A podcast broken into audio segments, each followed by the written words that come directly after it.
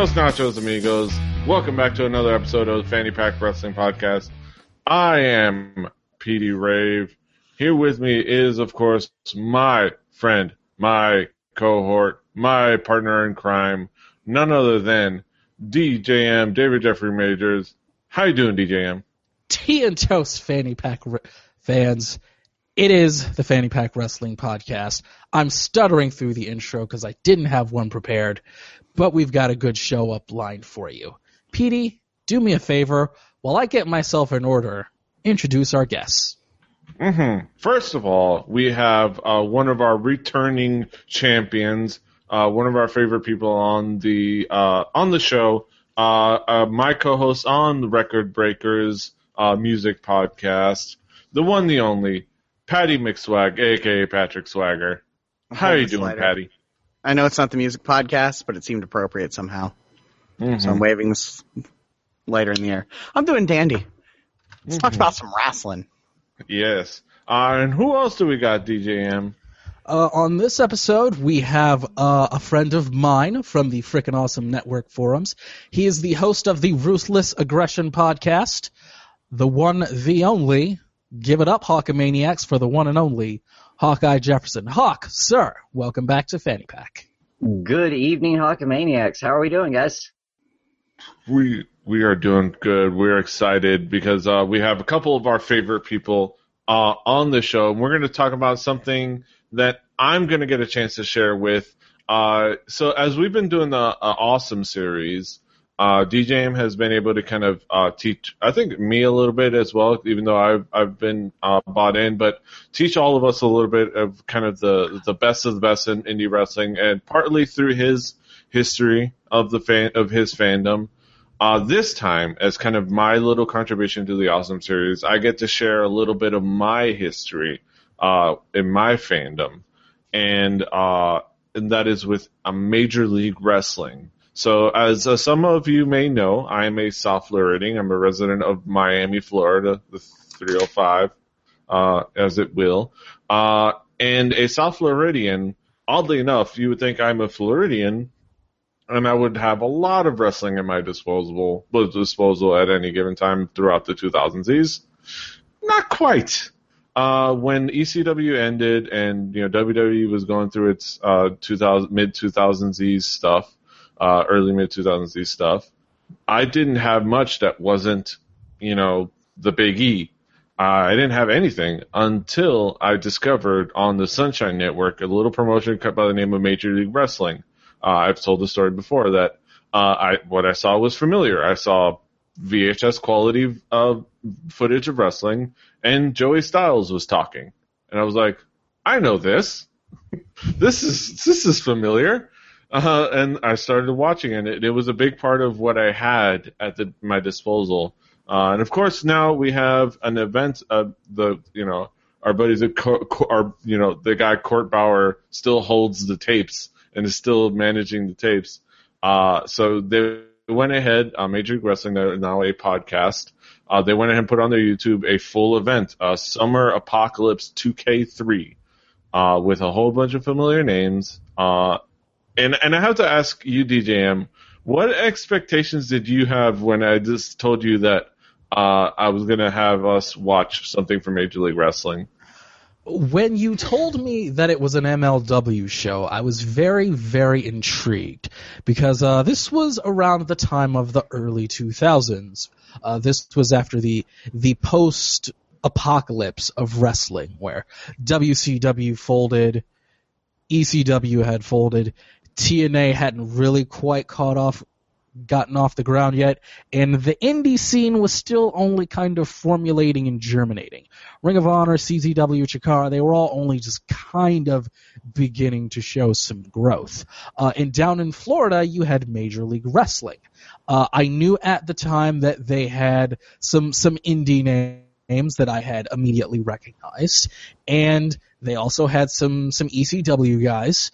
I knew that Joey Styles had been on the commentary, so that that I had thought was cool at the time, and also Satoshi Kojima strangely enough, was there. Uh, I remember when I was only just beginning to get into the indie scene, always reading results about these indie shows, seeing names like Samoa Joe and American Dragon, Amazing Red, and the Maximos, and CM Punk and Raven, who we'll get into later.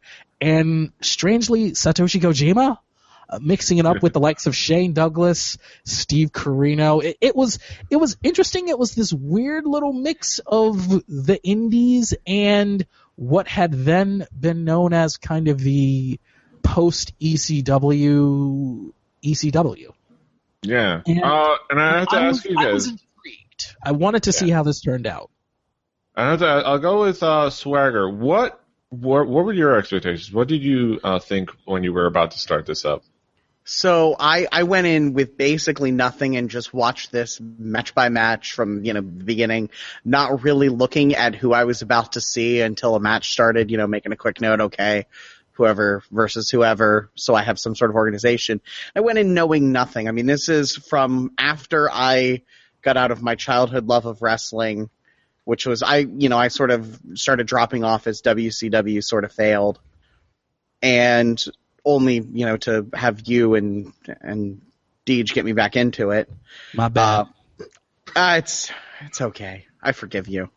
Um, so I like there's some familiar names here. Having gone through it, you know, I, I saw a match CM Punk and Raven. That's an interesting one to me, just because I'm gonna talk about that later. Uh, there's yeah, we, there's things to be said, but from a from a billing perspective, that is that is a thing.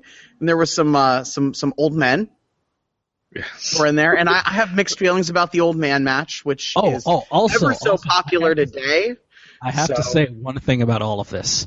Mm-hmm. This was a show in the indies in the early 2000s. So many pleather pants. oh yes, the pleather shorts and the pleather yes. pants and so many classic pleather, indie. No, so many pleather pants and so many new metal intros. Yes. Like everybody walks onto a fucking Korn song with down-tuned guitars. It's awful. Yes. Uh, Hawk, I have to ask you, what what expectations did you have uh, coming into an MLW match? I know you know of Court Bauer and the LAW crew. Yeah, I was about to say, um, seen some MLW in the past, not a full show until now. But, uh, you know, I was somewhat familiar with the product, uh, kind of that it's, I don't know, a ECW late era, early ROH era kind of crossbreed promotion style. You know, so I was kind of expecting something along those lines, and well, that's really what we got. So expectations yeah. met. Yes, good to know. Uh, and yeah, let's start this off. Uh, the first match that you get, uh, you get B Boy of all people. B Boy yes, and Nosawa. B-Boy, who who I always described as the more athletic but less charismatic version of Homicide. Exactly. B boy and Nosawa. with Nosawa guy. Yes. yes, Nosawa. Yes, uh, taking on uh, the team of Joel and Jose Maximo, the Maximos, or otherwise known as the SAT, the Spanish announce table, uh, one of the best names in wrestling. Yes. Oh, early 2000s indies. Oh, the, the Maximos and the Spanish Fly, which, by the way, everyone out there, the Spanish Fly was like the, the more bang for your buck of 2002 and 2003. It was just, it was the move. And, uh, yeah. just, uh, so also named good. for a product to give you boners, so. Just, yes. all, all sorts of, that out there. All sorts of indie fan service. Also, indie fan service. I think that, that what kind of context could we give this match and these guys, DJM? It's it's for me, it's just kind of a, a giant nostalgia trip. Seeing no Sawa, is Japanese wrestler who has his own comedy promotion, is a, a fairly reputable star in Mexico, uh, got arrested, uh, is a is a fairly major star in All Japan Pro Wrestling got arrested again. Uh, for some reason, is ICP's favorite Japanese wrestler. Somehow, because he's been arrested so many times. somehow, with ICP, he hasn't been arrested. Strangely enough, and again, B boy, fairly athletic, pretty good, rocking the classic indie wrestling pleather shorts. and the Maximos, Joel and Jose. Just this was just wonderful indie wrestling for its time. Just just great. Yeah. Uh, this, uh, Hawk, what did you think of, the, of this uh, match and this event as this as this started once it got going? Uh, I actually, I really liked this match. Uh, it was really fast paced, really well worked action. Um, pretty much the perfect way to open this show, in my opinion. And like DJ was saying, it was a huge nostalgia trip as a guy that's seen a lot of early 2000s indies. Yeah, it was uh, it was a fun match to watch, definitely. All this was missing was uh, the SAT's cousin, Amazing Red, Yeah. who That's I think was whole in other- TNA by this time. Yeah, probably. Uh, and they already had a WWE guy, and I imagine they weren't they weren't you know going to be crossing the streams that way.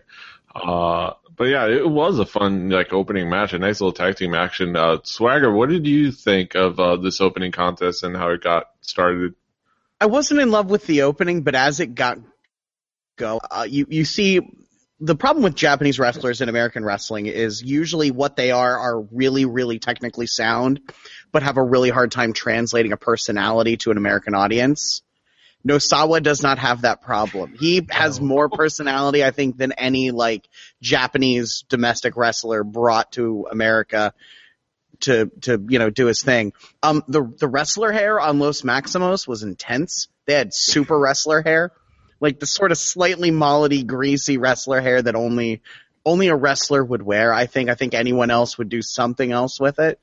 The Mulletino was strong with them. Yes, and and I will agree. The Spanish Fly is one of the best tag team finishers I've ever seen. Like I think the comparisons to more bang for your buck are are appropriate, and that this might actually in some ways be better. Yeah, uh, it was uh, just a great trip back uh, to to some great t- early 2000s uh, indie wrestling with the pleather shorts, the Spanish Fly, the tag team wrestling, The hair. the cra- yeah, the hair, Joey uh, Styles on commentary. Joey, Joey Styles. Styles on commentary, uh, and uh, the the beauty of Joey Styles on commentary back then, like, uh, you know, there's a reason uh, to be nostalgic about that because that was just so much fun. Like, it, he was I- able. I, I to just want be- to I just want to make sure you guys all watched the the original incarnation of ECW. Mhm. Uh, very little because despite the fact that I live in Pennsylvania and am like three and a half hours from the ECW arena, I also live somewhere that has had awful cable services for years. I've seen Ah. glimpses of it.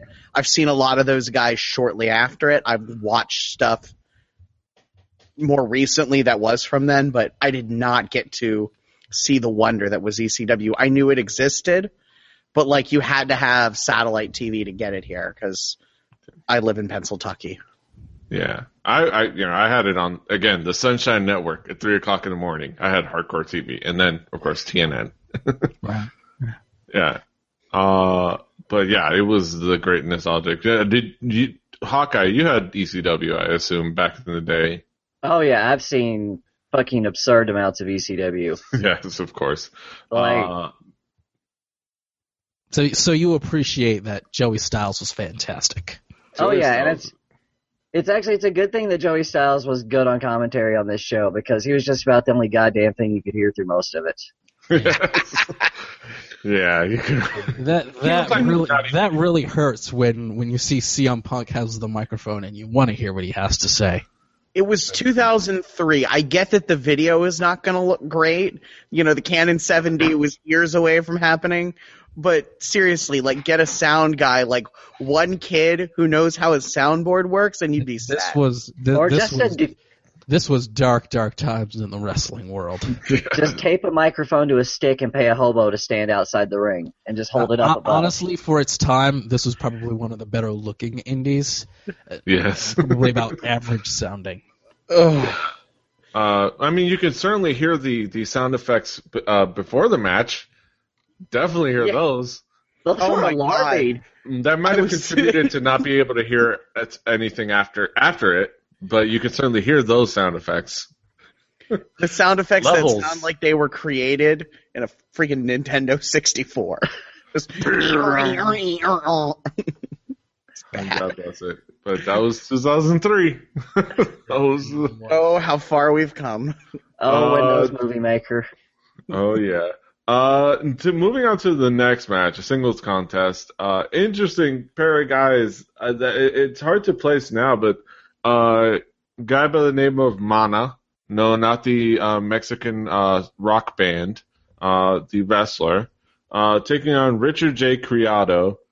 Um, DJM, are you aware of these the guys? Uh, these guys? Uh, I think it was Mana was may have been familiar. Uh, but Richard J. I- I think- collection of. I think Mana might have been in a tag team with one of the other Yes. members of the Samoan SWAT team. Well, not not the Samoan SWAT team. They're they're cousins. Is- Three minute warning. Uh, other than that, Yeah, really. No. yeah. Now that now that I recall, yeah, I, I caught myself looking him up and saw that he like he hooked up with some of the Samoans, though he's not technically Samoan, uh, but he's Samoan enough. He's close. He comes from some island over there, and he's fat, so it counts. Well, I wouldn't Yeah, go so so far far. as to call the brother fat. I mean, he's got a weight problem, but what what's he gonna do? He's Samoan. Well, Yeah. kinda. Kind of. He's kind of Samoan. He can half work out then. And by New Zealand, Worthless. by by Samoan, they mean he's from New Zealand, which is, I mean, it's in the Close enough. correct corner of the world, but enough. it's it's probably in probably a 13 hour plane flight away. You wouldn't want to headbutt him either way. No, don't. Never headbutt. Uh, but yeah, this this was a squash that happened. Yes, and it was kind of a it was fun for what it was. I'll say Do it. that as far as Mana goes, uh, nobody really knows where he is, and that's really not that surprising. Yeah, he probably. he had a lot of anger and energy and a whole lot of skill and, and like some of them big guys are amazing technical wrestlers and do really cool things in the ring. This guy was just angry. He was athletic Mhm. and he was angry, but he was not much of a wrestler. Hawk, did you have any thoughts on this match? Before Um, I noticed that Joey Styles just did not give a shit during this match. Like every line of commentary was uh, not at all related to what was happening, exactly. and it was pretty wonderful.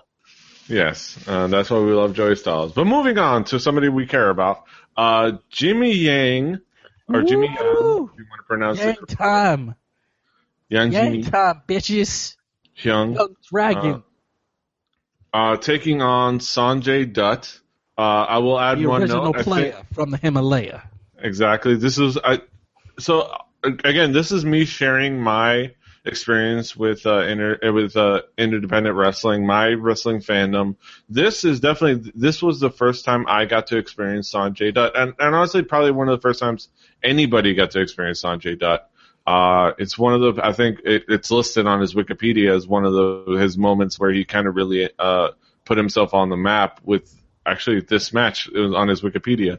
It says so, and uh, I, I it, it was it was a fun experience, and it's been a long journey with me and Sanjay Dutt. Uh, and of course, also another note. Uh, I don't know if I knew it before, but this was definitely um, this might have been the first time I found out that Jimmy Yang was Korean. Yes, yes, he is. Uh, Uh, he, he's Korean more American. Uh, he was ambiguously Asian in WCW as part of the Young Dragons. Uh, at this time, I think Jimmy Yang was working for All Japan Pro Wrestling semi full time because he did not get picked up uh, in the buyout of WCW, so he, he went over to Japan and was doing pretty well over there. And then we get to see young Sanjay Dutt. We see young Sanjay Dutt, who j- is just awesome, and this is probably the match that got him signed by TNA and as part of the X division. So Yeah. yeah, I I loved everything about this. Jimmy Yang was always a favorite of mine back then, and he's he was good. Uh, Sanjay really showed what he was all about, and this was this was just great. Uh, Hawkeye, uh, Sanjay Dutt, and Jimmy Yang.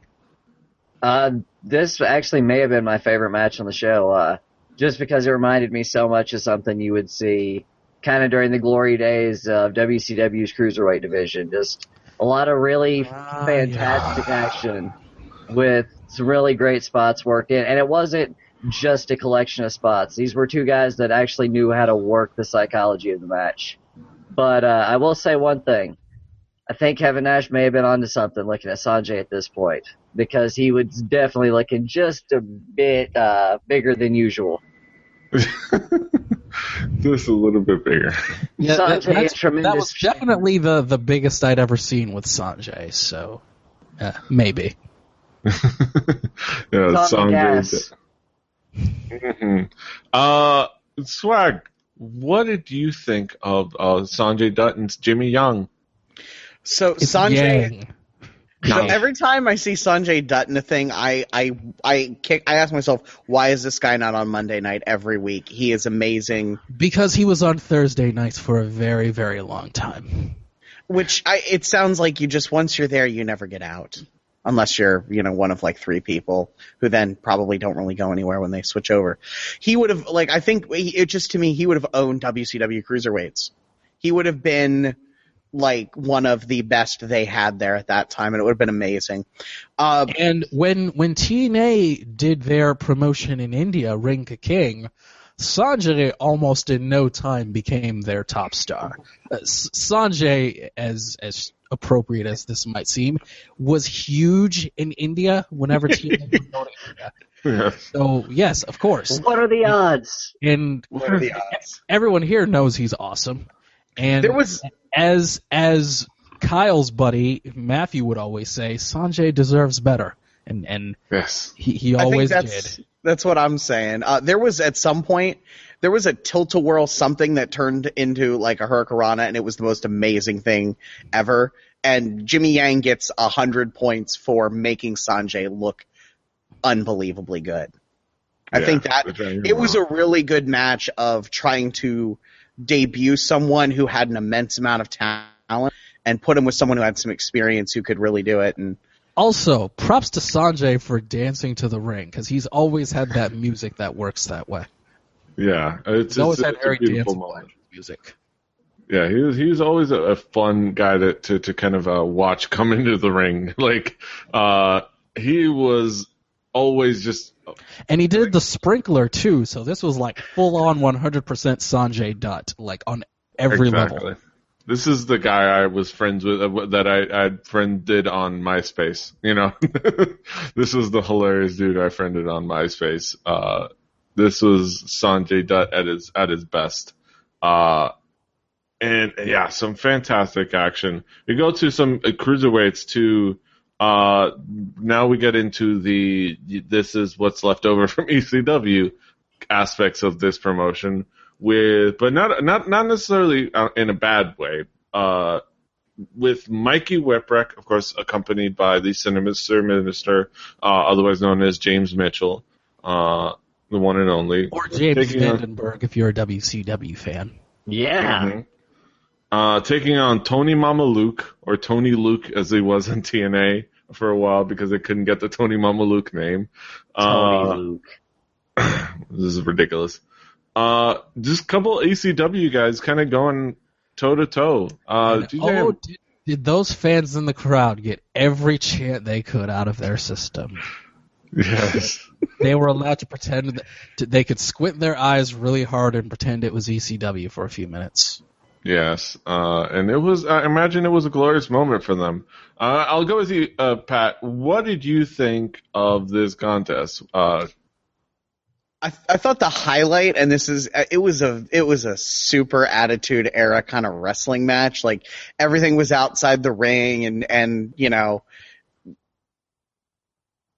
hardcore in in quotes, without being like the bloodbath that you know eventually it turned into. It was it was that, but the the announcers made the match. Joey Styles, I, you know, I understand why you guys speak with speak about him with such reverence. He is one of the best commentators in the biz, and he kind of made this one. the the The match itself to me was kind of They kind they of had what it tagged was. him. They had tagged him to be Jim Ross's replacement, but Vince McMahon decided to be stupid. yes, as he is wont to do. But, But it yeah, was as you were saying, Pat. I, I- like I said, I think the announce the announcing made the match. It was. Uh, I, I have to say, this is the like the first time I can like think of uh, me seeing the Sinister Ministry, even though I've probably seen him somewhere else under some other name, under some similar gimmick. He has maybe the best facial hair I've ever seen anywhere. Like he's Just got like like you- pointy eyebrows. It's and a the great eyebrows. It's the eyebrows that does It's it. it's amazing. Like that guy, I wonder what he does in his day to day life that allows him if, to look if I in remember such a way. correctly, if I remember correctly, he, uh, and this is so pro wrestling. I actually believe he runs a karaoke bar. Yes, That's we gotta go. go. what in? I will go Uh, there. Al- Also, Pedro, I bel I believe he's based out of Florida. What? that would be hilarious. Everybody get on I an gotta airplane. This is a Guess We gotta- where we gotta going pilgrimage to be made. We would do some fanny pack wrestling as we speak. road trips. Yes. Uh, but yeah, uh, Hawkeye, what were, were you as impressed about uh, with uh, James Mitchell's eyebrows? That was actually going to be my big highlight of this match for me was uh, getting to see Jim Mitchell's eyebrows again. Uh, other than that, it's you know like was said a few minutes ago, it was basically just a lot of uh, hey, we're gonna do some brawling, then here's a couple of spots, and here's his fucking eyebrows, and there's the finish. Have fun. Yeah. Remember ECW? Yeah, remember ago? ECW? Check these guys out. They were fucking there. Be happy. Yeah. Yeah. Be happy. And now we move something. on from we move on from ECW to Jersey All Pro Wrestling. Yes, Jersey All Pro Wrestling. No Uh, disrespect to Jersey All Pro though. I like Jersey All Pro. Exactly. It's just that they have their own style. Uh, we have again B boy doing double duty again, doing double duty. Uh, when when you got a guy that can work, you you use them. Uh, B boy teaming up with Monster Mac, uh, taking on this- Notably of the Hit Squad. yes. Ah, Uh, the Hit Squad. Again, the, oh, so so much early 2000s indie nostalgia.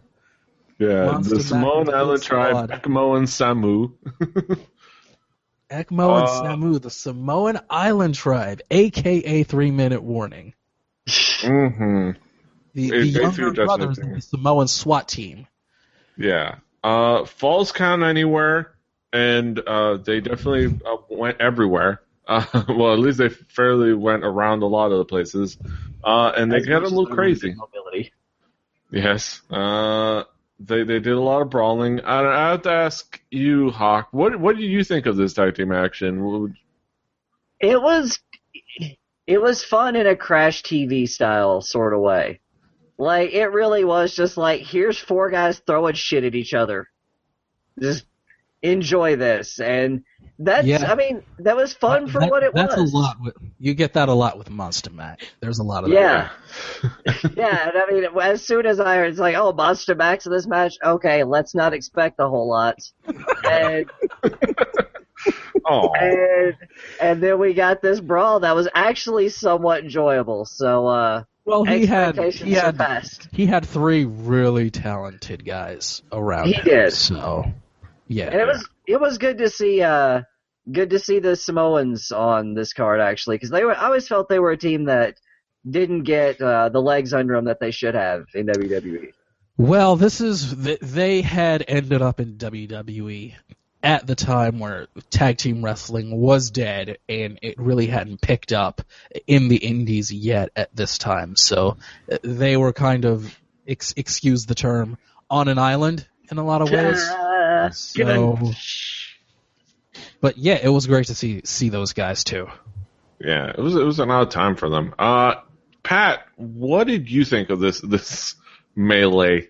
I, I I wouldn't. It was it was the longest squash match I've ever seen because it was there was maybe eight seconds of total offense between Monster Mac and B Boy, and and like B Boy Boy's pretty okay, and Monster Mac's a guy who wrestles. Um, who I've not seen before, but now I can tell from everyone he's a guy who wrestles. Um, and the Samoan Island tribe Wrestles. a guy who um basically the whole match to me was made by the top rope top rope frog splash through a table which was freaking terrifying that guy Yes. is i'm a big dude and he is me plus one of you big and Yeah. he top roped and he did not break anyone's neck Yes. Like, I'm pretty sure B-Boy is smaller than me, which is something that I thought was impossible until watching this show. And uh, just the fact that he wasn't broken in 2 is something to be applauded. Part of me is hearing hearing Jim Ross. Oh my God, he broke him in half like that. Yeah. It was. Oh, it was. It was. It was that kind of a moment. The, the rest of it was just two very large men throwing two much smaller men around an ar- an, an arena, air quotes yeah. around arena. Yeah. Around the barn of some kind. A very large barn. Uh, but yeah, it's some tag team action. Good to see the Samoans do well. Uh, and, and kind of, you know, have a little fun. But now we move on to, uh, we get to share, this is when PD was aware of the existence of CM Punk, was made aware of the existence of CM Punk. Was, PD Rave, may I? Yes. May I, PD? Yes, go ahead. Give us some, All give us some preach. Raven versus CM Punk, the original epic indie wrestling feud. CM Punk, a man that needs no introduction. In 2003, you could already see everything that he was capable of. The man would get a microphone and would set every arena on fire, especially in MLW where he was for all intents and purposes, the top heel because he was straight edge, which meant he was drug free, alcohol free, and better than you. Yes. Raven, who th- this may be the last documented time in the history of wrestling where you could see that he actually gave a shit about something. And Yes. it, it was this feud to make CM Punk, as they say, the guy. It was to put CM Punk on the map. A- and this crossed over MLW, Full Impact Pro, Ring of Honor, of course, and you got to see CM Punk with his first kind of straight edge disciples of all people. Nosawa, I don't, I don't get that. It's not Nosawa at all. Yes, oh, no. So I love that and Joey Styles said as much on commentary. He's like, I've seen that guy drunk in a hotel lobby. I had to. That's I was stuck with his tab. And again, I got more nostalgia out of this, seeing young blonde CM Punk with with blonde hair, the the classic CM Punk basketball shorts, which y'all don't know nothing about that. You don't Yeah. know the you don't know the CM Punk basketball shorts. Let me tell you. And uh, again, and when he wasn't completely covered in tattoos, so this was just wonderful, uh, complete with a cameo from a very very young Chasyn Rance as the referee in this match, contested under straight edge rules. This was just everything about this was just wonderful. Punk was in in top form as he always is, and Raven was motivated for once, probably never again. And yes. everything about this was just it, it was Raven versus CM Punk. Uh, Hawkeye, uh, the the Raven CM Punk feud. Uh, what do you know about it? Well, I just want to start off by saying one thing, and that is, I'm pretty sure the last time Raven gave a shit was when TNA was like, "We're gonna make you the champion," and then they took it away from him right before national TV.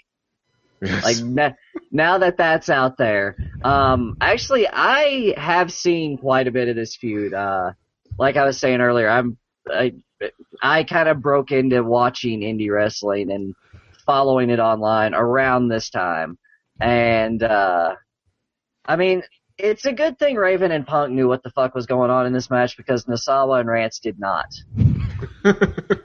like they were just they were the two most confused human beings on this card during this match. Uh, it was a it was a good gimmick though for the for the match, uh, playing up the whole oh we're not gonna do the hardcore shit, and then Punk's like beating Raven's nuts in through the whole thing. yeah. But but yeah, it was uh it was fun for what it was, but I think it kind of got dragged down by the fact that like half the dudes out there are just like what the fuck do I do? Yeah. I, yeah. I loved the finish though. The finish was Yeah, the finish. wonderful. The finish was fantastic, and Joey And Styles. Joey Styles selling it. And I Yes. quote, I haven't seen the heel referee. I pulled my shoulder at two and a half in years. That just I lost it. killed me. That killed That's me. Like yes. that was beautiful. Swag, what, what was your reaction to that and this whole match? the the the heel referee finish uh, those there's something really fun about this that just because it is such a it's such a stupid gimmick but it's so good It's- And it's- w- when you see Raven and CM Punk pull that off, you're just like, oh well, yeah, of course they could do that. It's Yeah. it's CM Punk and Raven. Of course they can pull that off. The, my my biggest complaint and and maybe it was because the audio was so bad is, is the fans suck Like this, th th these were like, as in in the words of the uh, immortal Rick Foster, who's been on the show many times. This is a total like Cheeto muncher. Th- Like- this was this was the this was the post ECW ECW crowd. Yeah, they, they it's were, they were the- so bad. yeah. I do want to say, ECW anymore, and they were just eager to just get themselves over. Kind of like And those how- one night stand how crowds. perfect how perfect is it that CM Punk was was there as a heel? Oh, he was How he perfect was living it? in it. yeah, how perfect was it that he tried to get a fan kicked out for drinking a beer in the front row before the match? Get him out of here! It's was true. Nobody, I love the, the moment, like part of the straight edge rules. Nobody in the building was allowed to consume alcohol or, or drugs. yeah. I, I will say I have not seen a ton of like the super heel punk where he is he just he is trying to to infuriate everyone and it's he's really really good at it like It's better at it than almost anyone. There's there's some he just- it's so brutal of him just being like I'm better than you and and and he and- was and at his worst in MLW. He was at Oh, his it was absolute hysterical. worst. Like Yeah. I, I prefer him how he sort of became kind of this anti-hero character, you know, and just being, you know, fan loved and everything.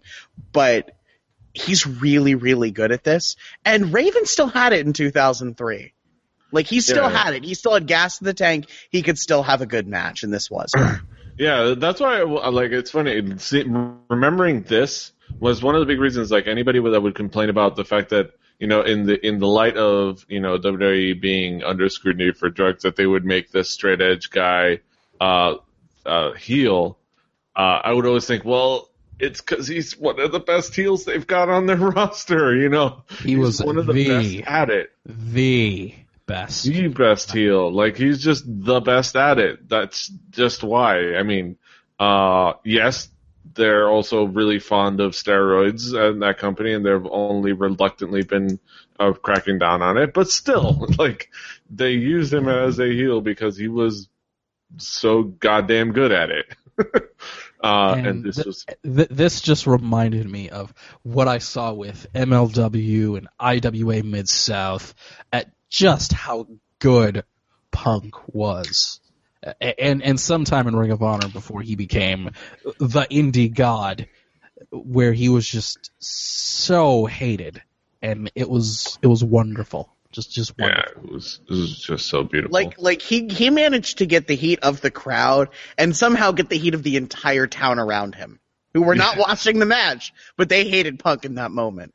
yes. Oh, I, I feel like I feel like I've been talking about CM Punk for for a decade. For like a decade, now. Yeah. yeah.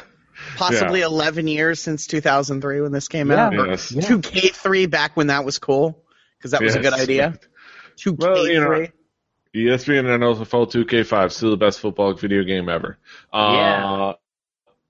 Random thing. NFL But, you know, Street I mean, Fighter. we could go on forever about this match. This is, was a fantastic. This was well, I mean, it was a good match, but these are fantastic people in a good match and a little bit of confusing, but it was fun. Uh, either way, but we can move on. Shenanigans and whatnot. Uh, moving on to, I'm going to finally get to uh, this moment because, uh, as we've done when we talked about WCW before, DJM has had a chance to talk about one of his favorite guys, Glacier. Uh, we've had plenty of time to talk about him. I'm going to get to talk about one of my favorite guys. I don't know if I've done it before, but hell, I'm going to do it now.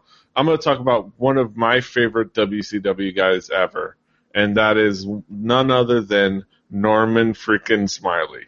Uh, the greatest, greatest WCW hardcore champion of all time. Screaming Uh, Norman, baby. Screaming Screaming Norman was fantastic. to this day, I still would, occa- I still occasionally break out the quote, "A win is a win is a win is a win is a win is a win is a win." Uh, Norman Smiley was my guy in WCW so much, so many times. Uh, there was, you know, a couple of guys like Lashley, Chris Jericho in, in his, uh, in his early days. I mean, throughout all his career, but Norman Smiley one of, was one of my guys and I loved him. Uh, he was in a mixed tag match. I, I, I don't know if this is really the best match for being able to discuss Norman Smiley, but hey, he was in a mixed tag match with G.I. Ho taking on I'm not- Michael not- Shane. We're not going to go there. we were talking about t- taking on Michael Shane, who some might know also as Matt Bentley, or uh, thankfully briefly as Manic. uh, oh, he was manic too. Yeah, think for like so. a He was in minute. that for for for a minute too long probably. Uh, and fr- accompanied to the ring by Francine. Uh, Michael at the time being Michael Shane. I think uh, kind of giving you that first. Uh, I'm gonna doing the I'm gonna imitate Shawn Michaels gimmick uh, years before J- the Young Bucks did. Uh, Or Michael Dolph Shane. Ziggler. or Dolph Ziggler. Uh, The difference is, This is if you're imitating Shawn Michaels in 2014, it's kind of retro because it's like 20 years on from like, you know, then. Doing it in 2003, it was basically like, I am not creative enough, creative enough to come up with a character, so I'm going to be this guy who is constantly injured on Monday night. yeah, I'm gonna steal Yeah, my who's my cousin's cousin? gimmick. yeah. I'm gonna steal my that's right, cousin's He gimmick. was. He was Sean's cousin. He is and he cousin. also trains him. Yeah, he- And he also tra- was trained by him. Uh, but yeah, uh, I mean, th- th- this match probably not the best match in the world, but or not even close to being really a good match. but let's just talk about the people in it and how how how much we love Norman Smiley and how actually pretty good uh, Michael Shane was back in the day and Matt Bentley was uh, throughout his career. Uh, Deej, I don't know. Do you have any context of the kind of these guys or and how much you loved Norman Smiley as much as I did? I genuinely loved Screamin' Norman as WCW Hardcore Champion. Uh, I did not much care for the Big Wiggle, but his run his run as Hardcore Champion was pretty much gold. Yes. And Uh, I, I enjoyed Norman Smiley more as the the cowardly screaming hardcore champion than I ever did as anything else. And th- this was this was very entertaining all around. Uh, seeing Matt Bentley Bentleying it up as he did back in 2003, or or, or Michael Shane, because you know Mhm. It was all right. It, this this was this was okay. Francine and Gi Ho, ugh, she she was awful. Just just let me tell you, she was awful. Uh, they they didn't do much of significance, but overall this was okay. yeah. Uh, uh, Hawk, well, what did you think of this contest, and what did you think of Norman Smiley back in the day? Um, well, I'll actually I'll start with Norman Smiley. Actually, I think that uh the Norman Smiley versus Mi Smooth I Quit match from Nitro, I think it was, for the hardcore title might be legitimately one of the funniest wrestling things to ever be done. Just because the whole gimmick of the match was he was trying to quit to intentionally lose the title and he lost his goddamn voice. like so simple, so brilliant. Norman sold it well. If you haven't seen it, it I'm sure it's on YouTube. But uh this match sucked. I mean, just just just sucked. I was trying to Um, be nice. I got up and I made macaroni and cheese during this match because uh it sucked. And uh I'm not gonna lie, guys, the whole uh, aspect of man on woman violence kind of makes me uncomfortable. yeah. Uh, that it was okay. It was it was okay that normal. It was a different time. It was a different time, guys. It was a different time. I mean, I'm a huge NFL fan, but don't show me a man hitting a woman. That's all I'm saying. Exactly. It wa- it was a Uh, different time. Yeah. I Don't. will, I will be the one to defend you can have a really good intergender match. They exist. This was Oh, not yeah. it. This Exactly. was just this was just some girls whose Kim- job was normally to be pretty and walk next to the ring, and they threw them in the ring. And Kim, they, Kimberly versus JT Dunn. This is not. Fantastic. Exactly. Sarah It can be done. Castagnoli, fantastic. yes, Mhm. with the girls like you know This is back. not going to be it. This was fucking. Yeah, no. The, I, my my words were, "This is a fucking shitstorm. Fuck this match." That was my notes. This uh, it, this existed specifically so that they could do the, oh my god, Michael Shane is speeding up GI Ho, oh my Yeah. god, at Moral Event Horizon, but nobody cared. I do. I do fondly remember you. Norman Smiley though from WCW. He just Yeah. sort of he managed to look very generic and yet be incredibly memorable. Yes, uh, and the hesitation uh, scoop slam is always amazing, at least to me. The hesitation scoop slam is always just that beautiful move that just like, eh. and he has a wonderful accent. uh, but enough of my crush on Norman Smiley. Uh, let's move on to a singles contest. Uh, this, uh, uh, as we talked about before, another one of those young lions taking on a, a, a, a skilled veteran to kind of you know, put the young guy, guy on the map. Uh, you had Homicide. I guess this was kind of a continuation of his Young Lions challenge to kind of give himself a permanent spot on the MLB, MLW roster. Taking on uh, Jerry Lynn. Uh, this, I think, was post. Was this post his little minuscule WWE run, uh, I think it was. I think it was. Yeah. These are a couple of guys. Thousands time was really kind of a blur, but I think this was post his run and before he ended up in TNA. Yeah, he was Yeah. in uh, WWF in 2001, so Yes. right after.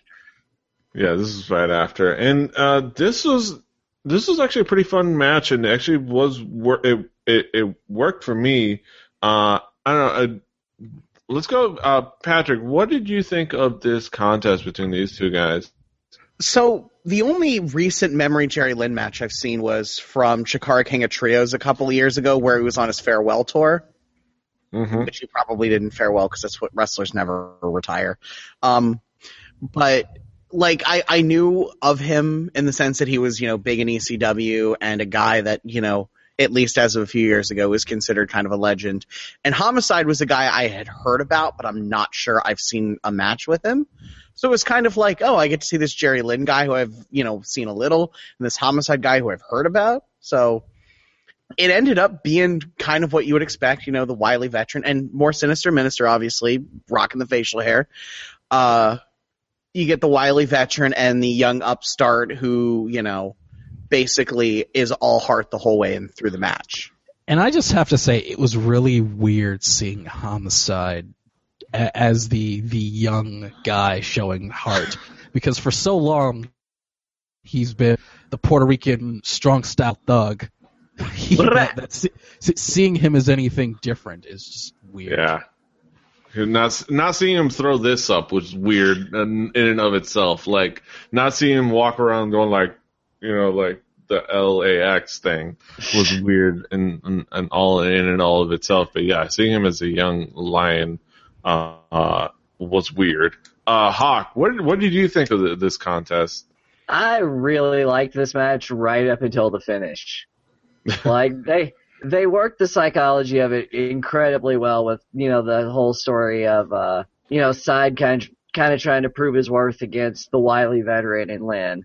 And they did they did a really spectacular match, but I really hate the idea of you know doing all of these higher impact spots towards the end and them being near falls and then all of a sudden oh roll up that's Yeah. it. The most devastating move in wrestling. More Yeah. devastating than the burning hammer. Nothing is more roll-up. devastating than the goddamn roll up. It's Yes. true. The It's fruit roll-up. True. If if it's uh if it's Razor Ramon Hard Gay in Japan, it would be the fruit roll up. Boo. Uh, that deserved a boo. Uh, Boo this uh, man. w- w- I'll, I'll, I'll, I'll leave, I'll leave the gay jokes to uh, Jerry Lawler later on. oh God. But yeah, Homicide versus Jalen. Yeah, the the this, the finish was a little bit disappointing. I was I was like waiting. Was like I knew it was going to be Homicide winning just because of how I was leading up, but I figured it was going to be you know he pulls out the Gringo Killer. You know you know he whoops him around, pulls out the Gringo Killer, and that would be it. But or as it was actually known, the cop killer. yeah. Which, uh, let's be honest, is Gringo Killer that much of an appro- improvement in terms of that name? If you think about the typical wrestling audience, you know, the the stereotype, the Cheeto munchers, if you will, it's yeah, it's way way different. I I, I'm, Yeah. I don't know how much y'all watch this program called The News, but some crazy guy shot a cop in Pennsylvania, and it is it is crazy here how like pro police people are. You know, not not what a, a month and a half Fuck the after all that police.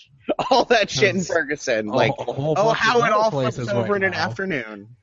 Aren't exactly the biggest fans of Yeah. the police. I have, I have, Yeah. I have what what we would call mixed feelings, which yeah, I think is the appropriate response. yeah. But uh, This show went weird places in a hurry, you guys. yes, Reel it in, reel it in. Shit. real shit, real talk. Yeah. Well, Uh, then let's go from the real talk and let's reel it back in, shall we, and get back to the wrestling. Yeah. Next match on the show kind of escapes me. Was it the the Extreme Horseman? I think it was the yes, Extreme it was Horseman. uh, a it was a contest for the Global Tag Crown uh, Championships, uh, the tag team championships of Major League Wrestling. Uh, it was the Extreme Horsemen defending against uh, Steve Williams and his tag team partner at the time. He was doing the uh, let me try to get the right tag team partner to finally get these championships thing. Uh, at this point, he was he, at this point it was the Sandman because why not the Sandman? Uh, because reasons. because reasons. because it seems Uh, like the right crowd for it. And of course, the Extreme Horsemen, uh, two thirds of the Extreme Horsemen exactly. This is the tag team portion. Uh, Steve Corino barred from ringside, uh, as this as is wont to do. Uh, it was C.W. Anderson, the enforcer C.W. Anderson, and the blue chipper Simon Diamond, uh, with the signature pose. You gotta have the you gotta have the you gotta have the flourish at the beginning, and the slow motion. Flourish, Because pro wrestling. and of course, uh, C.W. Anderson, uh, the Extreme Horseman taking out Steve Williams and the Sandman. Now, what, what And, and hey, we we got the Sandman's entrance. yes, Yeah. the Sandman entrance. Though it was weird seeing coming out from the the actual entrance, And And then the- going into the crowd. then going into the crowd. He usually just wandered in from from from somewhere. he He was just outside stumbles in having from a somewhere. smoke normally. It's like, oh fuck, it's my match now. like you can almost imagine any time EC, in ECW where it was his entrance time that it was like he's just in there, like, oh fuck. Son of a bitch, I gotta get inside. They're playing my, they're playing it. They're playing the song. Shit. uh, and of course he was he was playing it up. He had his MLW shirt on because he's you know he's he's a company guy. He's a company guy. He's he's all business. Uh, and and he was he was doing his Sandman thing. I, I'll ask you, Hawk. What, what was your impression of? I know you had some fun comments to me on Skype. Uh, what were your impressions? Uh, the entrance, the match. Yeah. Uh, Well, as I was saying to you on Skype, I just I love that moment where like Sandman cracks a beer like wide open, right about fucking waist level, and it splatters everywhere, and then you realize there's two like five year old children standing right there, and he just Budweisered all over their faces. W. And then like there's the moment again that you actually brought that we actually were talking about as well, uh, where he's standing on the fucking guardrail and he's got a beer in hand and he looks down at the guy next to him and goes, How old are you? And you hear the guy say, like nineteen? And he goes, How old are you? Twenty? Come on, man. No. Like, show me some like, ID. dumps- Yeah, he just dumps it on an old guy and continues on with the evening. It's like I know he literally goes like, "How old are you? How old are you? Let me see some ID." yeah, let me see some ID. Sandman was the he was the part of this. Actually, though, uh, this I'm glad because I watched the show today to make sure you know it was fresh in my head. And um, one thing that actually ties into something that we did for uh, the Ruthless Aggression podcast, we stayed up late and tweeted a ECW pay per view. And uh, one thing that struck me on that show was I really wish the Extreme Horsemen had gone further. And then here they were.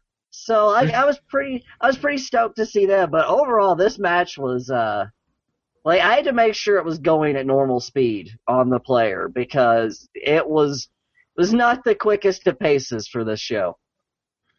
They they had to kind of they had to kind of go, go at at Sandman and Doctor Steve Williams' pace, Right. more or less. Yeah, pretty much. Uh, and I did have the, the wrestling young folks. Yeah, Uh, um, uh, I did have the fun, another Swagger, fun. I, I gotta ask, uh, your your thoughts on on the Sandman, uh, and, and He all, all that encompasses him. him. he has the best entrance period. He does what Steve Austin did in WWF, but with like a million dollars behind him. He does for the price of a 12 pack of Budweiser and a fucking Metallica song. And it's just That's as And good. pack of Winston's. And it's way, way, way, yeah, and a pack of cheap cigarettes. He does it, it's way, way, way more fuck the man than Steve Austin could ever be. He does it so much better, and it's kind of amazing. And he's, I mean, at this point, he's, I think, I'm guessing he was probably always kind of a fat old man of a wrestler, Yeah, Uh, but he had the best entrance ever, so everybody loved him. yeah. And he and he always had his spots. Like Yeah, the like he's Rolling really, Rock, the Heineken Rana, the my personal favorite, the White Russian leg sweep. the White Russian leg sweep. Which is uh, you didn't get to see it, Patrick, but uh, for for for those for I think Pat for and for those that haven't seen it, it's it's a Russian leg sweep, except he has he has the Singapore cane in his hand, you know. so it is the white he- he's driving it down on on their throat. Yes, uh, and it is always a fun moment.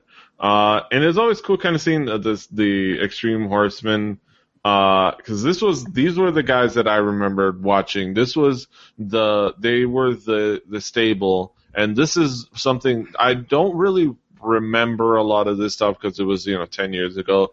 But the stuff I did remember was uh, these guys, and ultimately uh, the match that I actually give you guys as uh, extra credit homework uh, that a lot of this, the main event of this uh, uh, event was leading up to, which War Games and the Extreme Horsemen versus the Funkin' Army and all that craziness. Uh, and this, those were the things that I definitely remember: CM Punk, Sanjay Dutt, and the Extreme Horsemen, and uh, the Global Tag Crown Championships. And this was kind of taking me back uh, to to those times. Can we just talk Uh, about how C.W. Anderson, that is either a professional wrestler name or a guy who like is like works at tractor pulls. And those are the two jobs you can do with the name C.W. Anderson. Or tractor both. pulls, wrestler. Maybe both. I- If this were WWF in the mid '90s, he definitely would have done both. Yes. Or he would have been a handyman. He just Yes. shows up with a toolbox and cracks people with a wrench. Yes. C.W. Yes. Anderson, the most dangerous uncle you've ever seen. Yes. World's most dangerous uncle. Yes. Uh, but yeah, it, and and with the with the bald spot to to to match really, like he had he had the hair to match. Uh, He really was working that Anderson gimmick. yes. Like I could just imagine him backstage. Who wants to shave the patch? Just somebody shave me a fucking circle right up here. I need to look like Arn. Let's do this. Yes, yes, yes. Uh, that was always kind of a fun thing. It's like, really, you just decided you just want to be Arn Anderson, really. You, that's, that's your, that's your thing. He wasn't even a Yep. proper Anderson. Like, he wasn't even a proper Anderson. Like, yes, none of them were technically proper Anderson, but he wasn't even part of their, like, fake The family. only the only proper Anderson I know is cheerleader Melissa Anderson. So Yes. whatever, it's pro wrestling. Yes, yes. Uh, I it's like, wonder if it's like he wanted to make it like the storm. but uh, you, you were you had something to say, Hawk? Well, no, I was just like, I wonder if the other Andersons are aware of this goon. Like, he's like, I wonder if He anybody's got just like, signed. He got signed. He was in the the WWE incarnation of ECW for like two minutes at least. that So, doesn't mean they're aware of him. I, I'm saying I mean, maybe Like, we're talking about a company. Arn is an agent, so Ar- there's a yeah, thing. Yeah. but uh, yeah, it's just like it's it's the weirdest concept. But there's a lot worse people you could want to be than Arn fucking Anderson. Let's be honest. yes, yes. Uh, there, there, there's definitely a lot worse people you want to be.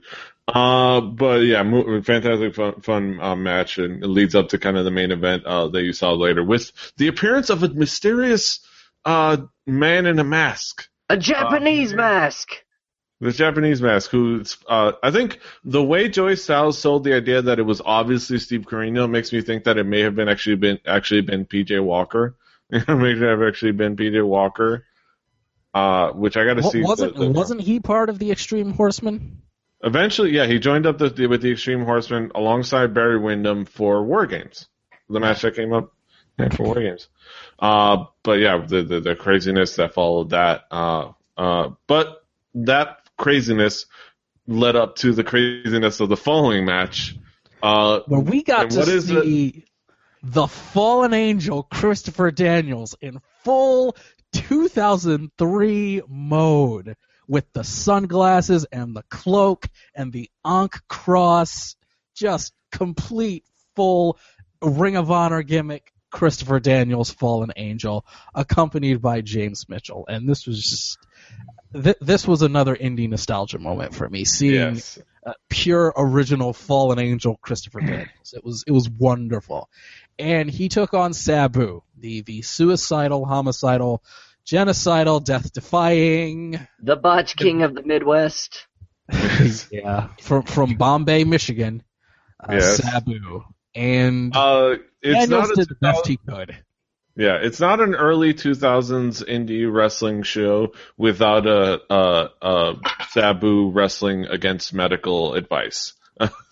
Or or it's not a 2000 indie show without Christopher Daniels either. Yeah. He- he So you get both in this for a while. match.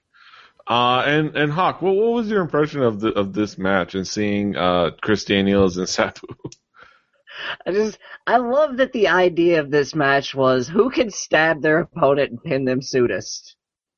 Like, Yes. It was a It- spike match. Yeah, it's such a fun concept, but I gotta say, like, I've, uh, like I said earlier, I've seen a shitload of ECW. And I honestly can say Bill Alfonso is one of the most annoying human beings ever put on this earth. I don't know what you But- mean, Daddy. But it was fantastic in this match when he's just looking at the camera. Sabu's got 35 stitches in his arm and he's wrestling in a spike match. It's like Like, what a fantastic way to sell this thing. Like, just Yeah. have the toothless guy screaming about it. yes, and and and, Of course, and throughout the the, whole whistle. match, The whistle. the whistle throughout the whole match, you can hear them. They're just trying to wrestle each other, and all Bill says is like, "Sabu, get the spike, Spike Get the my spike." guy. Spike And how does it finish? How does it end? Sabu spikes him in the eye. That proves that Bill Alfonso is the coach of champions here. Exactly. That's the All Madden trophy on this show. right down the middle, and he, uh, you know, of course, Down Bill Alfonso always right down the middle. Uh, and he spikes him, you know, to a submission. Yeah. Although to be fair, I would probably give up a fight if you spiked me in the goddamn eye too. It's like, all right, I- I'm done. I'm done. Yeah. Okay, this is Okay. it. This is it. I'm, I have to. I have And, and Daniel said, "You know what? Fuck this. I'm giving Gabe a call. Fuck this. You Yes, clearly want yes. the win more than I do if you're willing to stab me in the eye for it. I'm, I'm gonna call So- Gabe. I'm getting the fuck out of here." I'm getting the fuck out of Florida. Uh, at least for now, until they until I have to come back to Fort Lauderdale for the next event.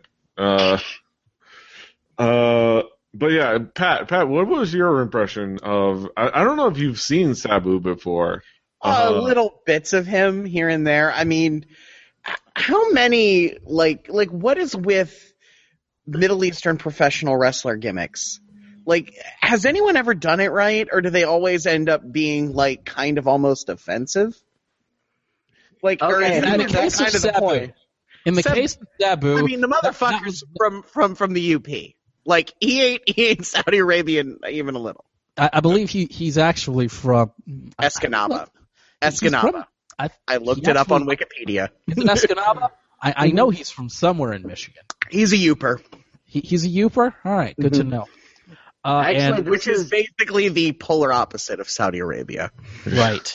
Uh, Uh, his his uncle, the Sheik, was Lebanese, and Sabu's gimmick never really had much to do with the fact that he was Lebanese. It always just had to do with the fact that he was absolutely out of his fucking mind more than anything. Yeah. I just I want to point out that if you want to see the Sabu gimmick at an almost offensive level, just go back and watch him like on the few weeks that he was in WCW when like the Sheik shows up with a fucking scimitar to be his uh, manager.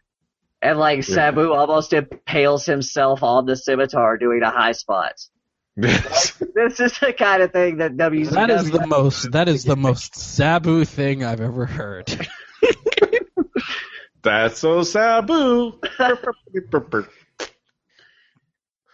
but yeah, yeah, it's Sabu back in the day, and of course, seeing Christopher Daniels is kind of at his peak. At not, I want, I don't want to Oh, say not his peak. This was not his peak. that he had he had many years to come to to, to really rise. I think uh, honestly, he he hasn't really dropped off in, as far as talent uh, at any point at, to this day. If there's but- one guy I would say should be on Monday nights and be a millionaire, it's Christopher Daniels. Yeah, he has not dropped off. But but like seeing him in one of his many absolute fun eras, which was you know early 2000s Z's, uh, you know with the, the full on, you know two fingers to the air, uh, like uh with the with the ankh and the, and the cloak was absolutely fun. Uh, but yeah, Chris Daniels, fun stuff. Uh, but moving on to Petey, let you're pretty much going to have to take this one because I'm just going to say this right now. I, I don't think I've said it on Fanny Pack, but I'm sure I've said it elsewhere. I despise Jerry Lawler. So uh, when I saw him, when I saw him on the screen, I pretty much checked out. I despise Jerry Lawler. I don't like Memphis. I, I don't like Memphis wrestling at all. Uh, I can tolerate Terry Funk in small doses. So yeah, I pretty much checked out of this. Yes, we had a bounty match as Steve Corino was barred from the building. Uh, the Extreme Horses called out a bount, put a bounty on Terry Funk's head. Uh, Jerry Lawler, uh, you know, the, the consummate professional he is, decided to uh, collect money and deal with uh, his longtime rival all in one shot uh, in a bounty match. Um, Jerry Lawler, Terry Funk. If you know wrestling, you know what you, what to expect here. Uh, what what did you guys think? I'll start with uh, Patrick. What what did you think of this contest? Uh, what were your impressions and what were your expectations? So I don't think I've ever seen Jerry the King Lawler in a ring because he was pretty well retired from wrestling by the time I was watching. He was just you know the the the attempt to be the funnier half of of Ross King on on the uh, on the mics, and sometimes he was and sometimes he wasn't. Um, he was in pretty admirable shape for a guy who was well into his fifties. I mean, at this point, but I mean, it was it was two old men beating each other up. I mean, that was that was the match you're going to get. I mean, it's kind of kind of the thing they're doing right now with the the Attitude Era guys in the Indies. You know, just two old men beating each other up. Yeah, it, it, it, not much more to it than that. Hawk, what, what were your impressions? Well, uh, as I'm sure, I, I think I've mentioned it on this show. I know I've talked about it on one of the multitude of other fucking shows I've done. But uh, I grew up on Memphis wrestling. Um, it's actually one of my first introductions to the concept of pro wrestling was Saturday afternoon on the local NBC affiliate out of Memphis. So uh, to see fucking full on evil Jerry Lawler trying to blind Terry Funk here was kind of a treat for me, in all honesty. Um, I, there's there's really not much more to say about this match. Like it really was just two fucking old dudes wailing on each other, and uh, for for a fan of that old school sort of Memphis style, you know, if only because that's what I grew up with. Uh, it wasn't horrible, but it's definitely not. Like, I would have been pissed if I paid to see it. That's what I'm getting at.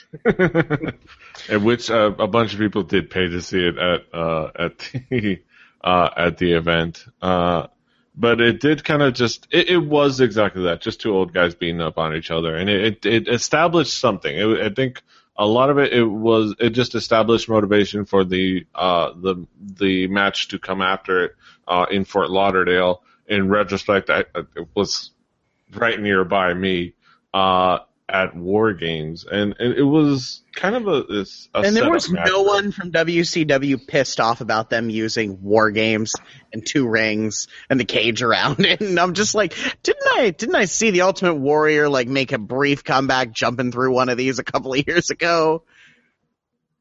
Yeah, yeah. uh, and uh, well, and I I know I gave it to you guys as a kind of extra credit work, but did you guys get the chance to see uh, the War Games match? Fuck yeah, I love War I Games did not. matches. I did not. It's all I can say was um, the the ending was kind of hysterical to the War Games match, and what I really want with that whole like having the ropes in the middle is I want to see War Games, but with like I just want Sanjay Dutt in one like launching like guys like that size launching off the ropes across two rings TNA With- did did a few of those. with a bunch of old men in the ring and and some guys who are younger and actually you know can wrestle. It was mostly just let's throw everyone into the side of the cage and hit them with a kendo stick and I think there was a there was a ladder in there somewhere and you know it was it was what It it, was. was. It was. I'm really yeah. glad that uh, Terry Funk's verbal selling came across in these matches, though, because that's always been a big component in like enjoying a Terry Funk match, at least for me. Like when you got those moments like Lawler raking the barbed wire across Funk's face, he's like, "Oh my goddamn eye! You fucking blinded me, you son of a bitch!" Like that's that's what makes that match a little bit more fun. Yeah, him them yelling at each other and refusing to be friends, and then like the only idea of them settling things is they got to teach these young kids a lesson. Uh, it's like it, it, it was fun for for what it is, but like yeah, I, I I'm not fond of Jerry Lawler either, and, and it's like I, I appreciate that he was willing to go to these events and uh, be at uh, these promotions to kind of promote uh, to help them out, but I just assumed he was currently at that very moment fighting with Vince McMahon, so he was in the doghouse and doing other things. That's my Yeah. assumption. He was in a fight possibly. with with uh, his boss. Yeah, possibly. I don't Fuck think, you! I'm gonna yeah, go beat up. Fuck you! I'm gonna go beat up Terry Funk. Yeah. And I have to say, I'll have to ask you guys, uh, at the end of the day, what was your impression of kind of this event overall? I'll go with Patrick. What was your impression of the event overall?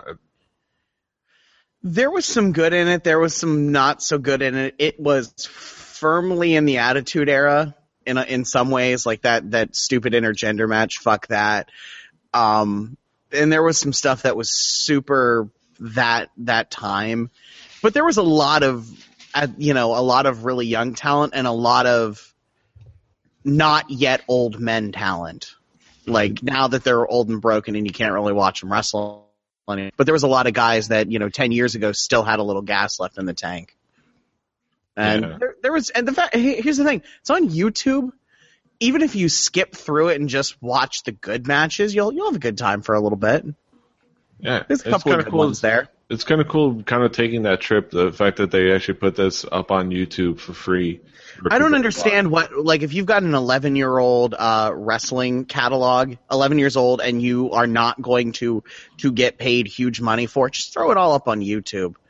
Like Yeah, they might be doing. I think that's what the the, the uh, a sign of what they're doing. They just kind of throw it up there. They're probably getting ready to kind of prepare for it. They had Like you, if you own it, you can theoretically monetize it.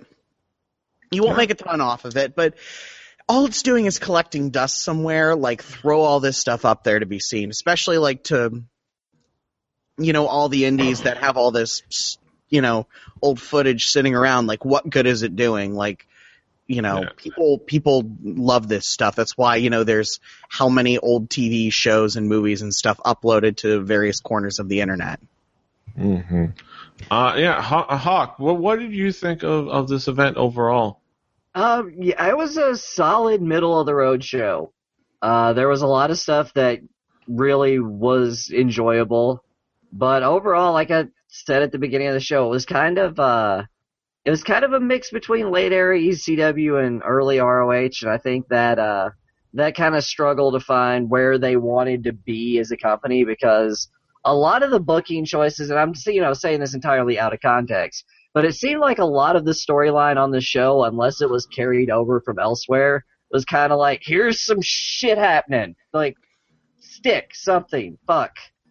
And uh, overall, though, I you know I enjoyed more of it than I disliked. It's probably the best show that I've reviewed for you guys, so kudos on that. Yes. it, it Uh. twerked no CZW. That's all I'm saying. Which which makes you think that we've, we've Oh, been doing the, uh, doing you doing you a bit of an injustice uh, in having you on the show. So we might have to. But then again, you've already seen all the awesome, so that's the tough part. You chances Right. are you've already seen all the awesome, so all the Hey, time.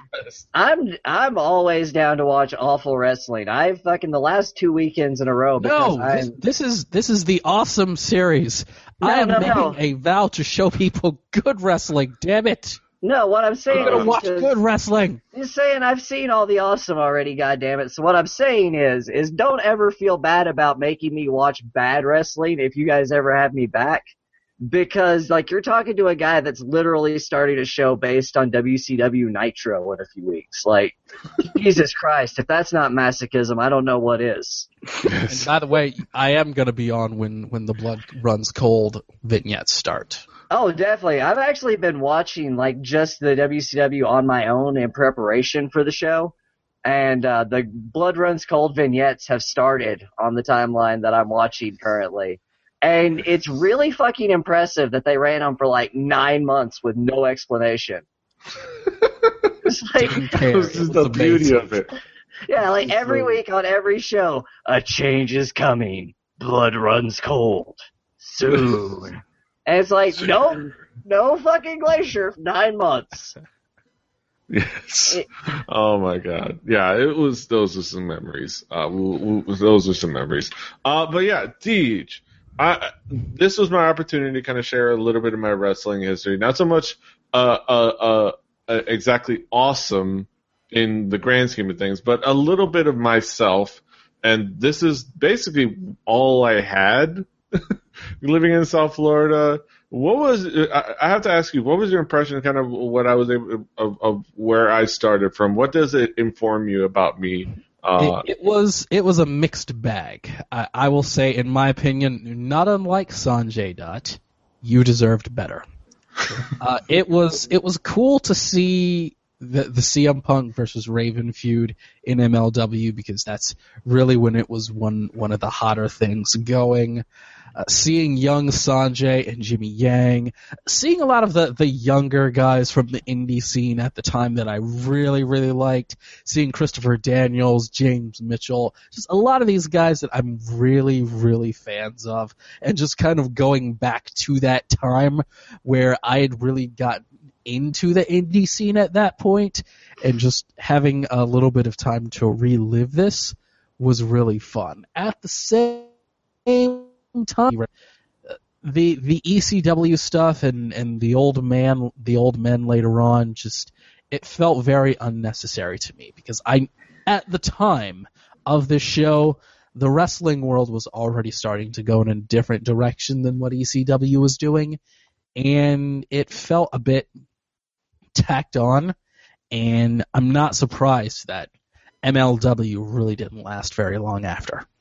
hmm Yeah, it was uh, it was a, a tough transition point for them. I think uh, if they had recognized it, they they were trying to emphasize that idea of hybrid wrestling and uh, doing the other stuff, but they did kind of uh, rely a little bit on the ECW stuff.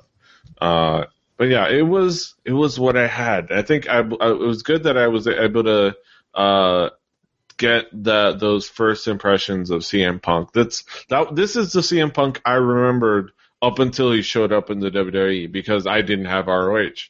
Uh, so all I remembered was basketball shorts and blonde hair. And then he showed up, and then it was you know the the, the tights and the and the, the long black hair. But for the longest time, the the thought of CM Punk was always the ba- the you know the flame boy basketball shorts and the uh and and the bleach blonde hair and whatnot and the straight you know absolute turning it up to 150% heel uh form that he started off with and that that that nascent you know that, that beautiful raw you know spark of hatred that he you know he elicited from the crowd so and guys like Sanjay Dutt and guys you know those guys and those were always the guys that impressed me even in this and of course you know seeing guys like Norman Smiley was cool and hearing uh, Steve Corino I mean hearing Joey Styles and seeing Steve Corino uh, was cool because I, I do enjoy me some Steve Corino even to this day uh, so seeing some of those guys hearing Joey Do, Styles do you watch ROH now? Do you watch ROH? Uh, I, I, I think I need to get into the habit of doing it. Uh, I need to check. I don't have. By, HD by the yet. way, everybody, ROH is good again. So yeah. yes, yes. It is I know. actually. Uh, can go I'm, I'm, I'm, I'm, I am on the, I'm, I'm on the new streak hype. You you can go back to Ring of Honor, everybody. It's it's Yes. awesome again. Yes. It is. Uh, I'm excited about the new streak. Uh, you know, it, it, is, it's, it's a beautiful thing. Uh, but yeah, I will be checking out RHs if I, if I can get the chance. But, uh, yeah, it, it, I, I'm glad I got to share this bit of my wrestling fandom history with, with all of you guys. So, uh, and I am glad you kind of got, had some fun with it, enjoyed, uh, kind of, uh, partaking in this. And I, I'll ask you guys, uh, Pat, what do you have going on on the internet uh, that we'd like to you would like to tell people about? Uh, so I do this uh, music podcast with that uh, this guy named Petey Rave and a couple of our friends. It's called uh, fa- it's not called Fanny Pack. It's called Record Breakers. Um, Aha! See? yes, yes, DJM did it to me. Uh, where we uh, we listen to an album, we talk about it. It's not entirely unlike this, but for music. So we get we get all kinds of of good and bad and weird and wonderful stuff. And if you're a music nerd like the rest of us, it's it's a good time. You hear a lot of stuff you've never heard before, and sometimes revisit stuff you haven't listened to in a long time. And we have a good time doing it. So check it out. That's kind of it. Check At it the out, Swagger on Twitter. podcast at the Swagger. Uh, Hawk, what do you got going on? I know you got a new podcast to uh, Yeah. coming up, and you got some other stuff going on. Let's see. I've got a lot of stuff. Uh, I've, well, first of all, I'm writing again, uh, mostly, uh, previews for events for a little website known as the Johnson Transcript. So you follow my Twitter at Hawk Jefferson because I post links to that and that's just easier. Uh, there's also the Ruthless Aggression podcast. We've always got something goofy going on on the Twitter for that show, which is at Ruthless Podcast. Also on iTunes, Stitcher, and Botchamania. Um, let's see, Up All Nitro is starting in a few weeks, which is going to be my brother and I reviewing WCW from Nitro 1 all the way through to the fucking end. So, uh, watch for that mental breakdown to happen anytime soon. Um, let's Tag see, I'm in whenever you want, Hawk. Tag me in whenever you want. Oh, trust me, you're we're gonna be calling upon you probably often. So uh there's that. Um I'm available for bookings as if I'm not busy enough. So if you guys want to have like anybody listening within the fucking range of my voice, anybody that needs me for anything, I'm here because I'm a shameless fucking promotion whore. But uh I think think that covers everything. I Yeah, yeah, I, I, that's it. At Hawk Jefferson, yes. At- Oh, Yeah. Deej, what do you have going on over at DeltaJulianMike.com? Well, unlike Hawkeye Jefferson, I openly hate myself, so I don't normally like plugging anything that I do, but you might see me doing a few things for Youmacon uh, at Cobo Center in downtown Detroit in the not too distant future. Uh, also, shooting the shit with two nerdy black guys, still going strong on iTunes and at deltajulietmike.com. And coming soon, it's a little thing I'm calling Anime League Talking Sports Show Hyperforce Team Go. Stay tuned. There's a fucking name for you. Yeah. Uh, DeltaJulietMike.com. DeltaJulianMike.com. Of course, you can follow the show at FannyPackWP. Uh, you can follow me, follow me at PD Rave. Uh, I'm doing the same old things. Follow the show at FannyPackWP, FannyPackWrestling.com, Rebelli.net. Uh, check us out on iTunes, Stitcher, same places all, uh, as we always are. Uh, follow us, share us, uh, give us some reviews. Hopefully, give us some, you know, reviews on iTunes. Help us kind of get promoted up there.